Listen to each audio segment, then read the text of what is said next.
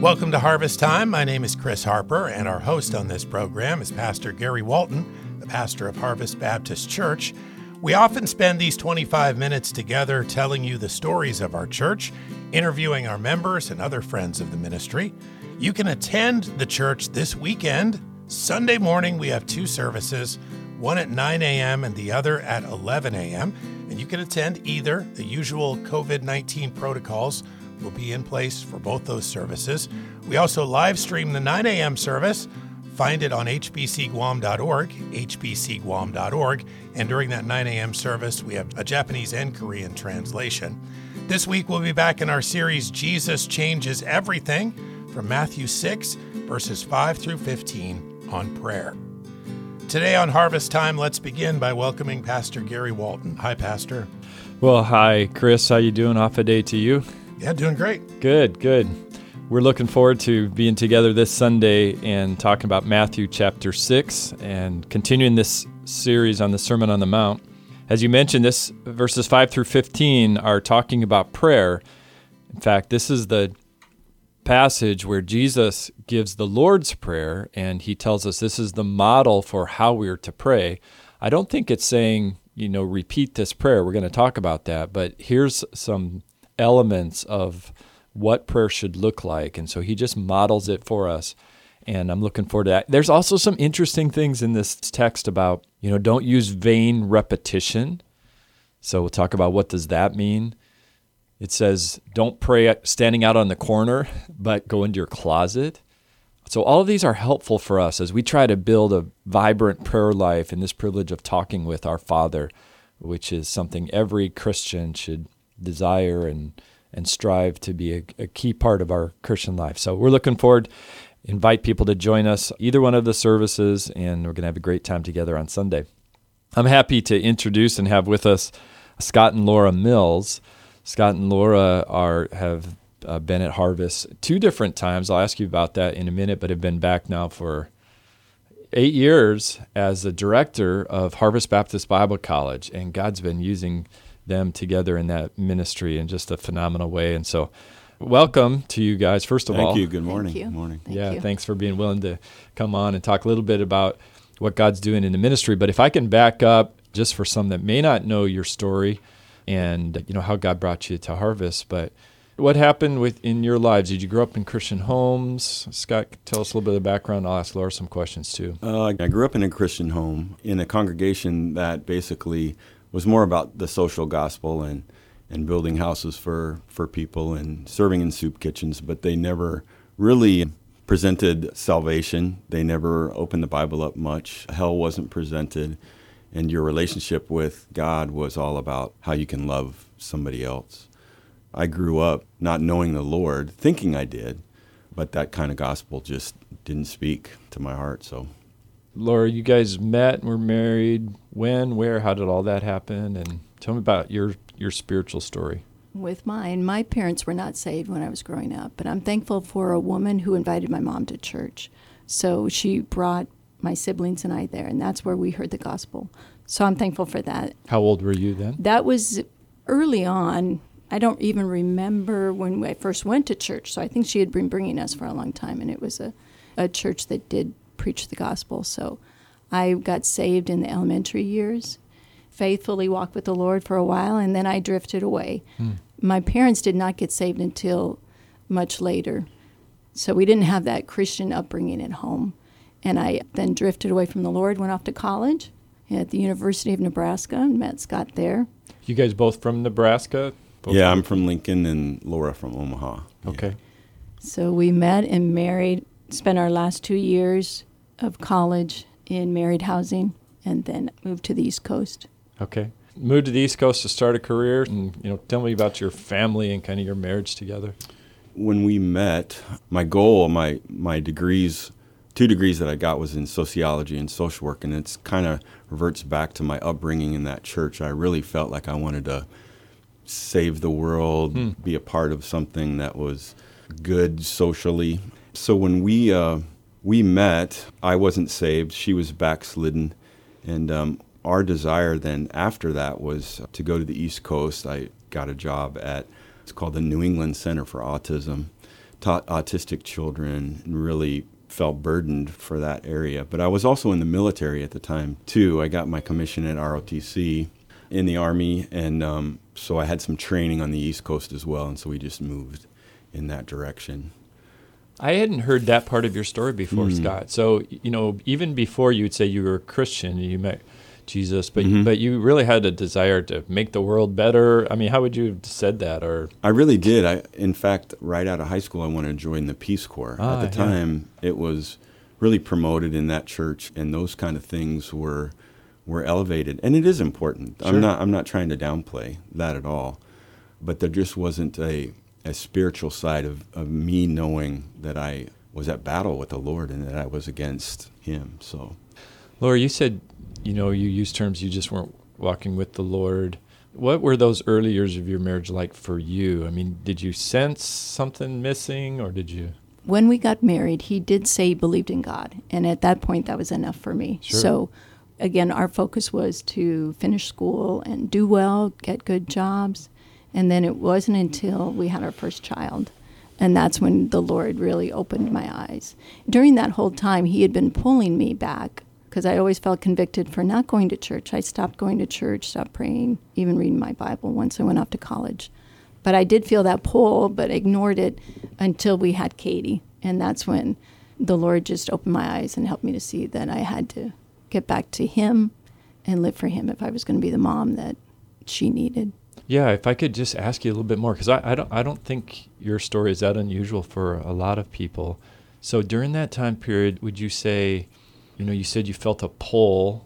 Was it like guilt, or was it constant, or just it wasn't explain that. constant, Yeah, but it was. I'm trying to remember. you wouldn't have probably had anything to do with me if it was a constant pull, right? I Right. no, probably as an unbeliever. As an Sure, unbeliever, but sure. It would be like Sunday mornings thinking about where I should be, okay, or driving past a church and thinking, you know, I should be back there, hmm or praying, you know, thinking that I used to pray and you know being having that pull that you know question why am I not praying yeah.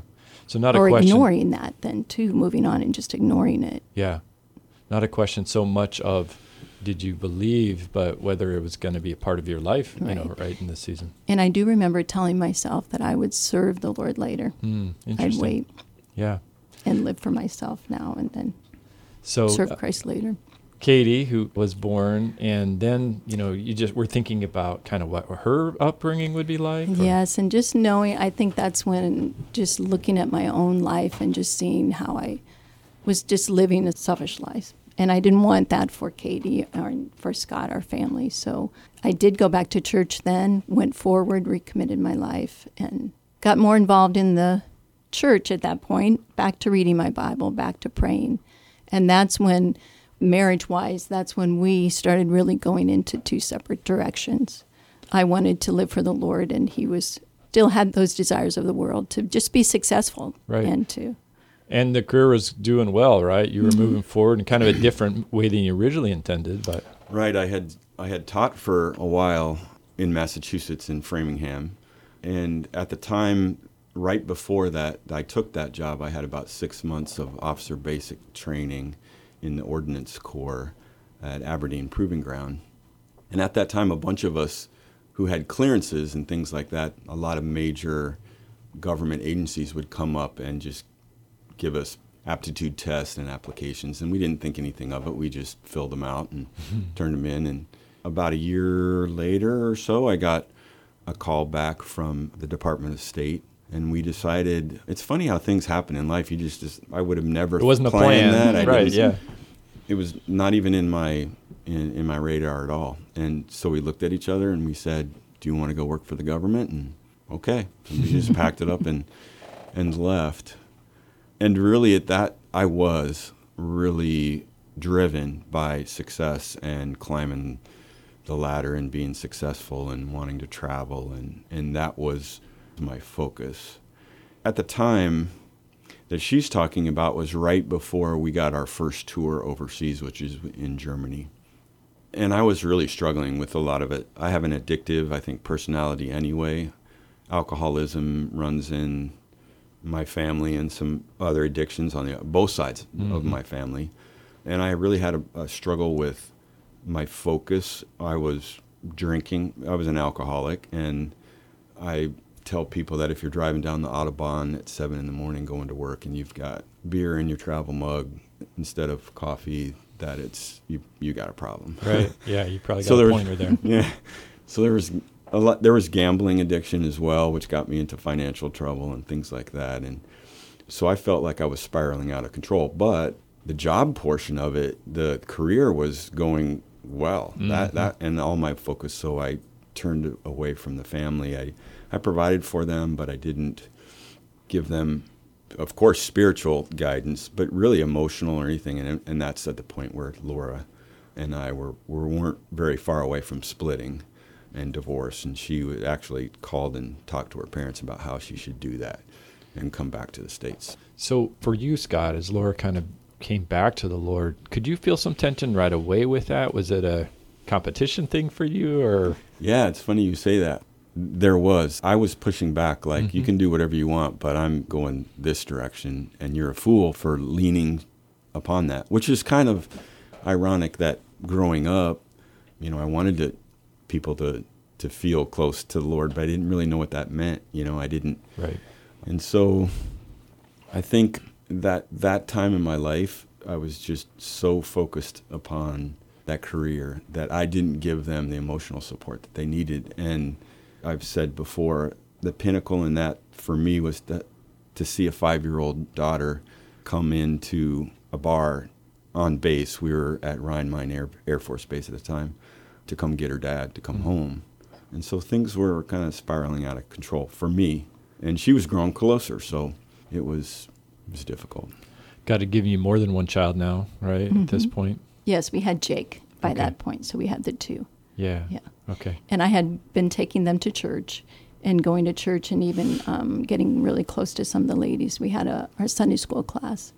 The teacher, I shared the need with Scott, and we had another baby that um, had just been born that needed a new heart. Had gone through several operations and things, and nothing was working. So we were praying. Our Sunday school teacher saw these needs as great, so she called us together. We um, meet a couple times a, a month and just pray together. And the baby got a new heart, and then we prayed for Scott too, which helped me so much. I had that support there in Germany Yeah. of those friends and that were praying. So you were talking about the tension, Pastor, and so yeah. so I kind of made fun of her kind of newfound faith. When I met her, she didn't show it or, or express it.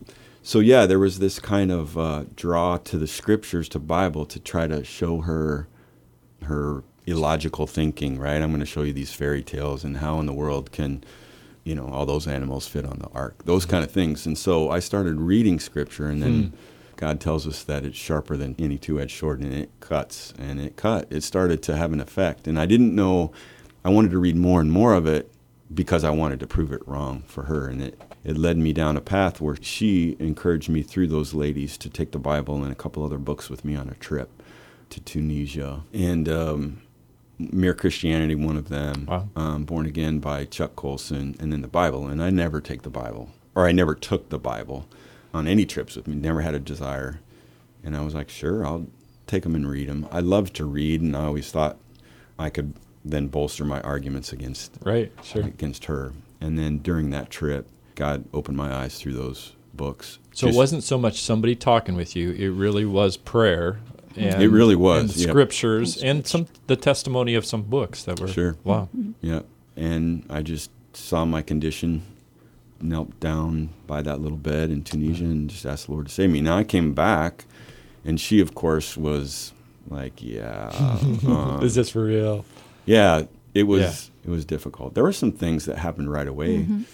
Just my language and something I didn't have a desire to, you know, I had there's a faction in the military that has pretty bad language in it. I was part of that. And and that went away right away. There are other things that didn't, but I don't know if she believed me when I first came back. It was exciting though to hear that, and it did take a little while to show that that was a true decision. And maybe I'd say within the next six months, it was a little still rough, mm-hmm. but that was probably one of the first times in my in our marriage where I felt united in mm-hmm. a new way, and that was special at that time. And to see someone completely turn his life around.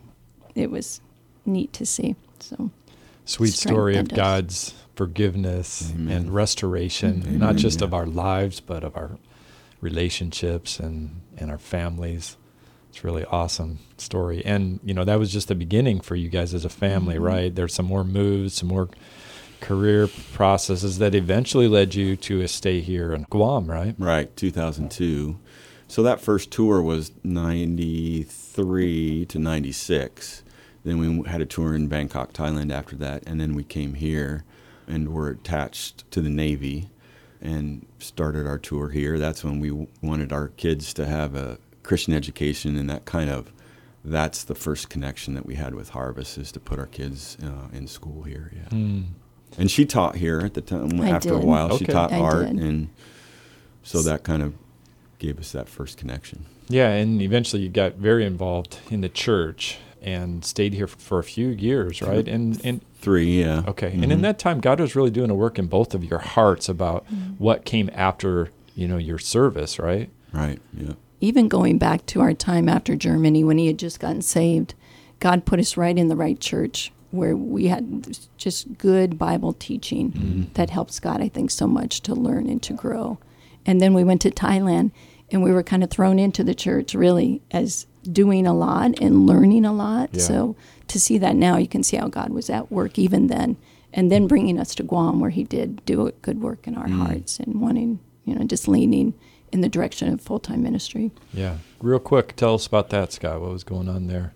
You mean when we got back here? Yeah, kind of um, what's the direction that would bring you? There was a guy before we went to our Bangkok tour, uh, was a deacon in the church that we were going to in Virginia. That really took me under his wing, discipled me, answered all my silly questions, and I didn't know really know as much as I grew up in the church. I didn't know anything about the Bible. We never we never opened it. So he had a great influence upon me, and then going to Bangkok and being kind of thrust into that, asked to, to teach Sunday school. I don't even know. I had no idea how to how to Right. do that. I didn't know anything about the Bible at all, and so it was a church that had some needs, and we were willing, and God just provided people around us to help us. And in Thailand, he started to work on my heart about wanting to do something when I retired from government for him. And I just prayed about it. We prayed about it. A lot of things were happening at the time. That was that was at the time of uh, 9/11 and things like that were going on. So we were very focused on job, but that was in, still in the in the back of my mind. And then when we came here and saw an opportunity to serve, that kind of just re-energized this idea. Then we saw the students at HBBI at the time, and we really thought Yuri and Yuri's parents, Yuri Schallhorn's mm-hmm. parents, who were the kind of campus parents at the time for HBBI, and we were like, wow, that'd be something that would be neat to do, get involved in ministry in someday.